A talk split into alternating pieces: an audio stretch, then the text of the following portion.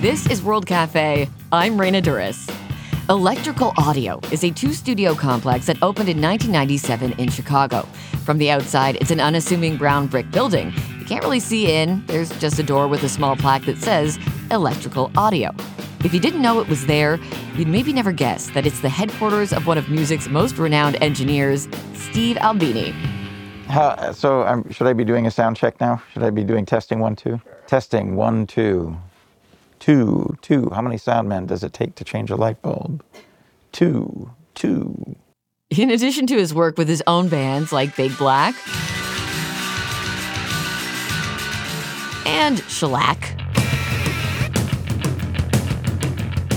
Steve Albini has engineered albums by The Breeders, PJ Harvey, Jarvis Cocker, and Pixies, to name a few. Where is my mind? Where is my mind? Where is my mind? Oh, and he also engineered a little album by Nirvana called In Utero.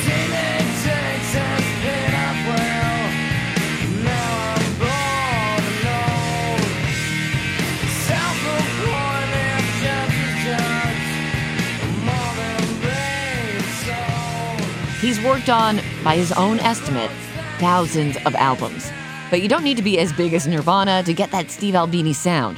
You can literally just call him up at Electrical Audio. I try very hard not to say no. Um, there, I mean, there are extremely limited, extremely small list of circumstances that would cause me to say to decline a session. There are some people eh, that are just extraordinary creeps that I don't want to work with, and there is some art that I don't want to participate in. But that's such a small list of things, such a very small number of, of things. Basically, if someone wants to come in here and make a record with me, I'll do it. I still see my role as being a service one. Like I'm providing a service to people who want to make records. When we visited Electrical Audio, Steve was dressed in his usual uniform, befitting a person providing a service mechanic's coveralls. He looks like he's ready to do manual labor, to get down and get his hands dirty. The studio is an extension of my participation in the music scene as a peer and not as um, uh, a robber baron, not as someone who's trying to extract from the music scene, but as someone who's trying to participate on every level. And one level that I can participate is I can make records. So that's what I've been doing essentially every day since the mid 80s. In 1980, Steve Albini moved to Chicago from Missoula, Montana. He was going to school at Northwestern University, and immediately he threw himself into the city's underground music scene, which was centered around a record store called Wax Trax. I just would go there whenever I could get away and um, bought every record that looked interesting and talked to everybody with a funny haircut and eventually insinuated myself into the music scene. One way he insinuated himself was by hanging with, and eventually playing with, the guys in one of Chicago's most influential underground punk bands, Naked Raygun. Naked Raygun lived in this coach house, and the basement of that coach house was where they rehearsed, right? Because they had a rehearsal space in their basement, all of their friends had a rehearsal space. There was just a schedule, there was a, a calendar up on the refrigerator, and you would just write your band's name in on the days that you wanted to rehearse, and then you could rehearse in the coach house. So many bands made that coach house a kind of a clubhouse where they would practice there and hang out there. That sort of welcoming feeling was everywhere in the city. Like I felt that when I was in Wax Trax. I felt that when I was at any of the hangout bars. No matter how weird you were, there was somebody there weirder than you, and everybody was cool with all of it. Steve fondly recalls some of the inventive ways Chicago's underground bands got their names out there, like Deerfield Chicago band The Mentally Ill. They never played any shows or anything, but they recorded themselves. And they put out a seven inch single of uh, a couple of their songs. They had no no one to sell them to. Like they weren't playing shows, they didn't have a record distributor, that no one would buy these singles from them, but they, they went through the trouble of making them. So they did a kind of sabotage where they would take their records to like proper record stores and just stuff them in the singles bin and then leave. Um, so it was a kind of reverse shoplifting vandalism where they would put their records in circulation by force. You know, the record store wasn't going to buy their records, so they were just going to make them deal with them anyway. there was no no commercial notion. Uh, you know, no one really worried about trying to make a living off of what they were doing. They just wanted to do it and have other people hear it.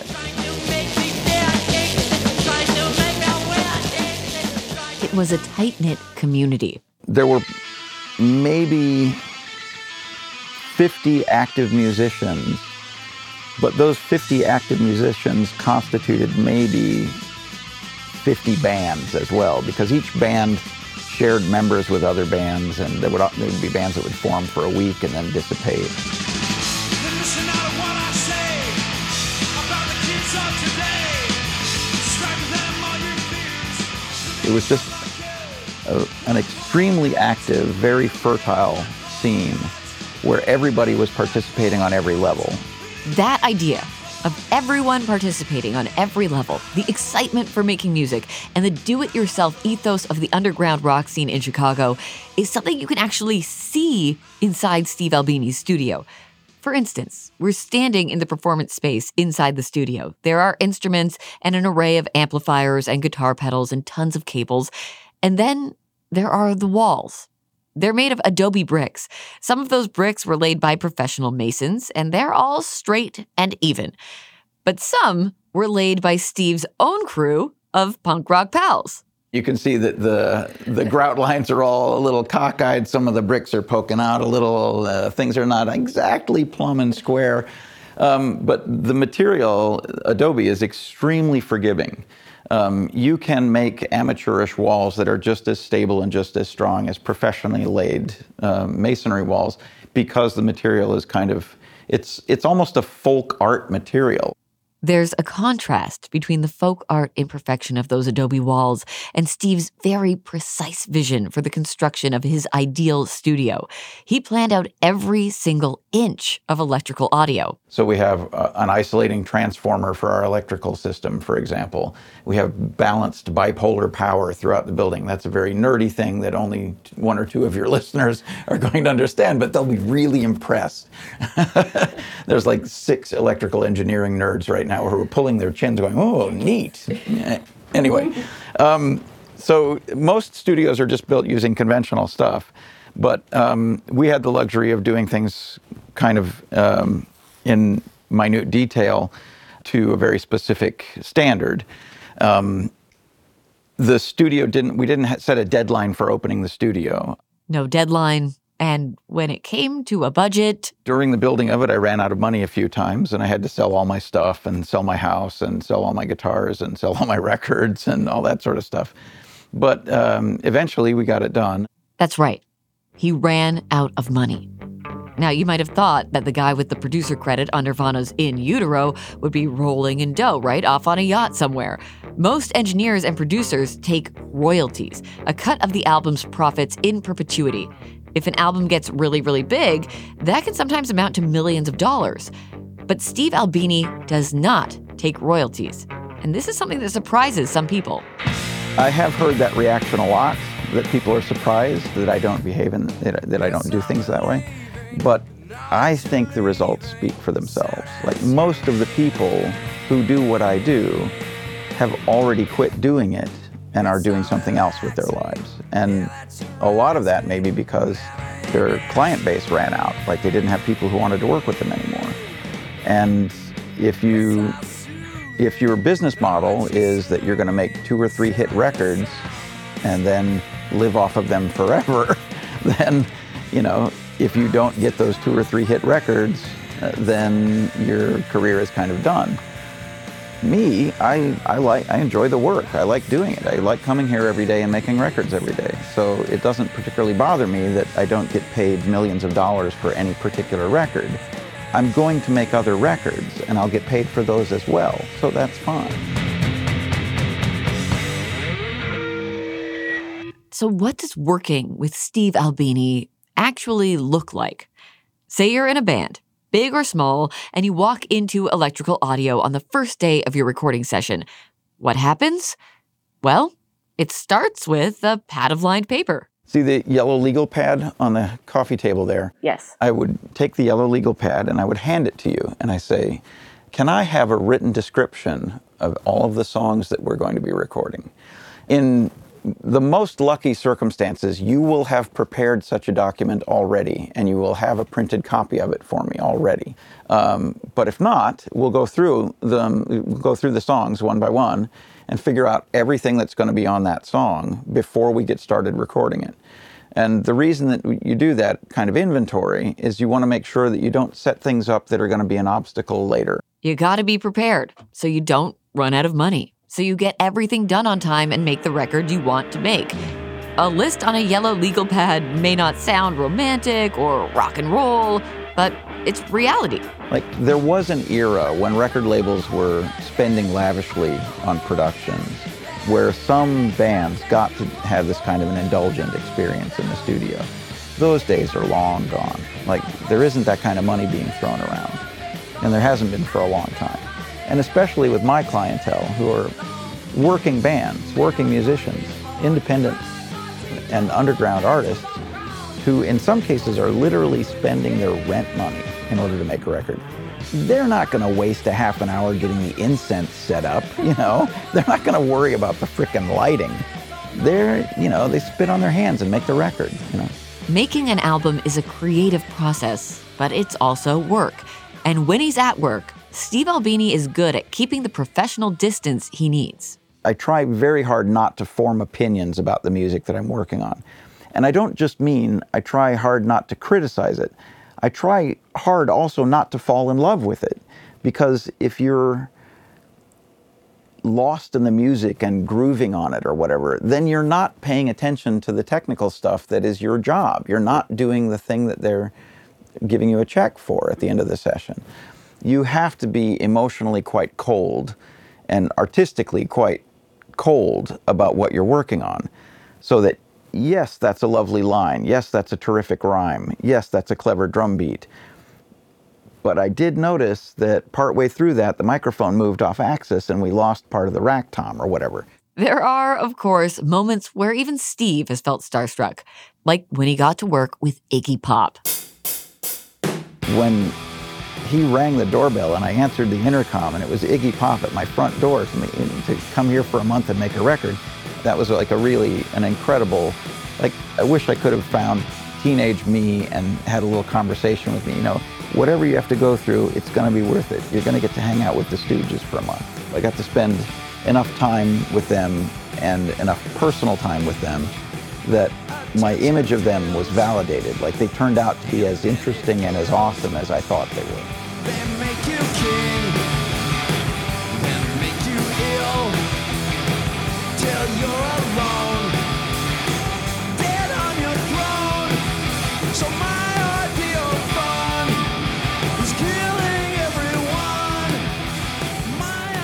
It must be a really cool feeling to get to be a part of that art that you love.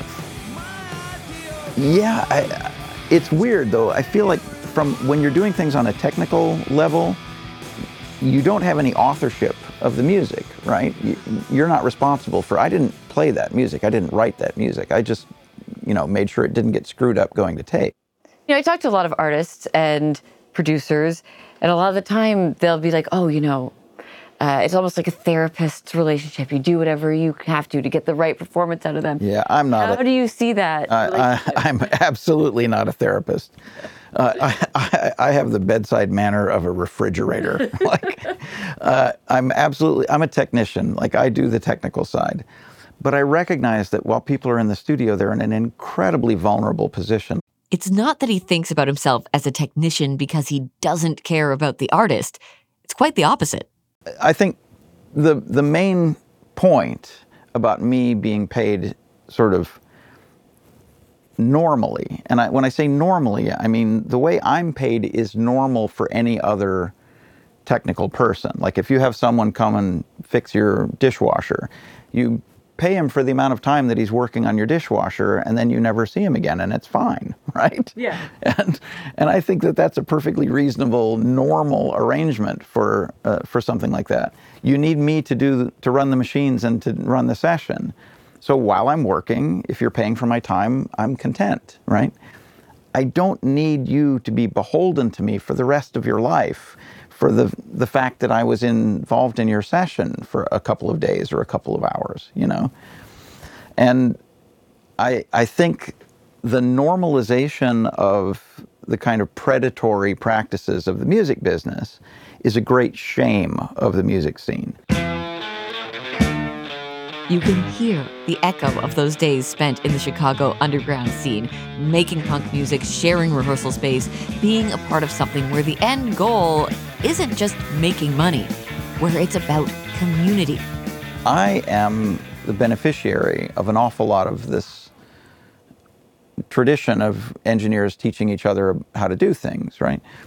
And I feel like I have a pretty heavy obligation to share what I know with other people that are interested in doing it. Not for the sake of making proteges or anything, but because I feel like that's how people should treat each other. Like, there's no advantage to having secret knowledge about stuff like that. The world gets better the more people know how to make good records. So I would rather share that information. Anything that I know, anybody else is welcome to. And when I'm working in, on a session, I encourage the musicians and other people involved in the session. I encourage them to ask questions so that they don't think that I'm doing secret stuff to their music with behind their backs. I want I want everything to be very above board and very open. And I feel like that attitude has made other people generous to me with their knowledge.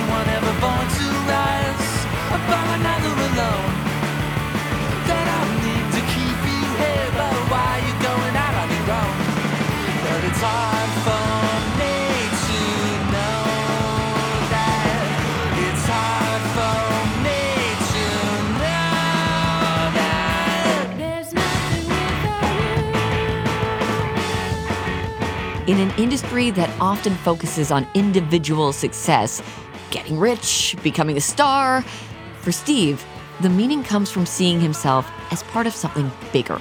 The community that I joined when I came to Chicago enabled me to continue on with a life in music. I, I didn't do this by myself. I did this as a participant in a scene, in a community, in a culture. And when I see somebody extracting from that rather than participating in it as a peer, it makes me think less of that person. The fact that I built this studio, yes, I have a workplace that I'm very happy to be working in every day. And I work with a crew of guys that I would take a bullet for. Like the people that work here, both the employees of electrical audio and the bands that come here to work, like I feel like we are part of a thing. And that thing is way more valuable to me than any of the detritus that comes along with it, like any particular record or gig or guitar or paycheck or whatever. Like, I'm starting to get very old now, right? So, like, I, Norm, Norm Macdonald once said, "Yeah, I've had more breakfasts than I'm gonna have," and I was like, "Oh man, what a dark thing to think about." But I've had more breakfasts than I'm gonna have, right? So, uh, as I as I'm on the the downslope of that, and I, I realize like you know my participation in all of this is going to come to an end at some point, and the only thing that I can say for myself is that along the way it was a cool thing that I participated in, and on the way out I'm going to make sure that like I don't take it with me. You know, like I'm I'm not going to try to I'm not going to try to shut the door behind me. It's about 10:30 at night when we leave Electrical Audio. Steve is closing up shop and comes outside to lock up while we're still waiting for our ride. He informs us that his car, parked right up front, is, quote, a piece of crap. He opens the hood, connects something, and the car's lights turn on. He tells us the thing's worth next to nothing. Then he gets in and drives off after a long day's work, still wearing his mechanic's coveralls.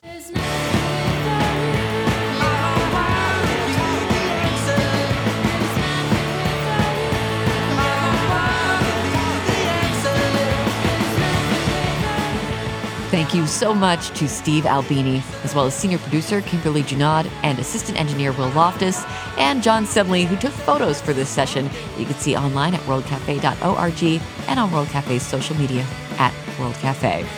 I'm Raina Douris, back in a moment with more World Cafe.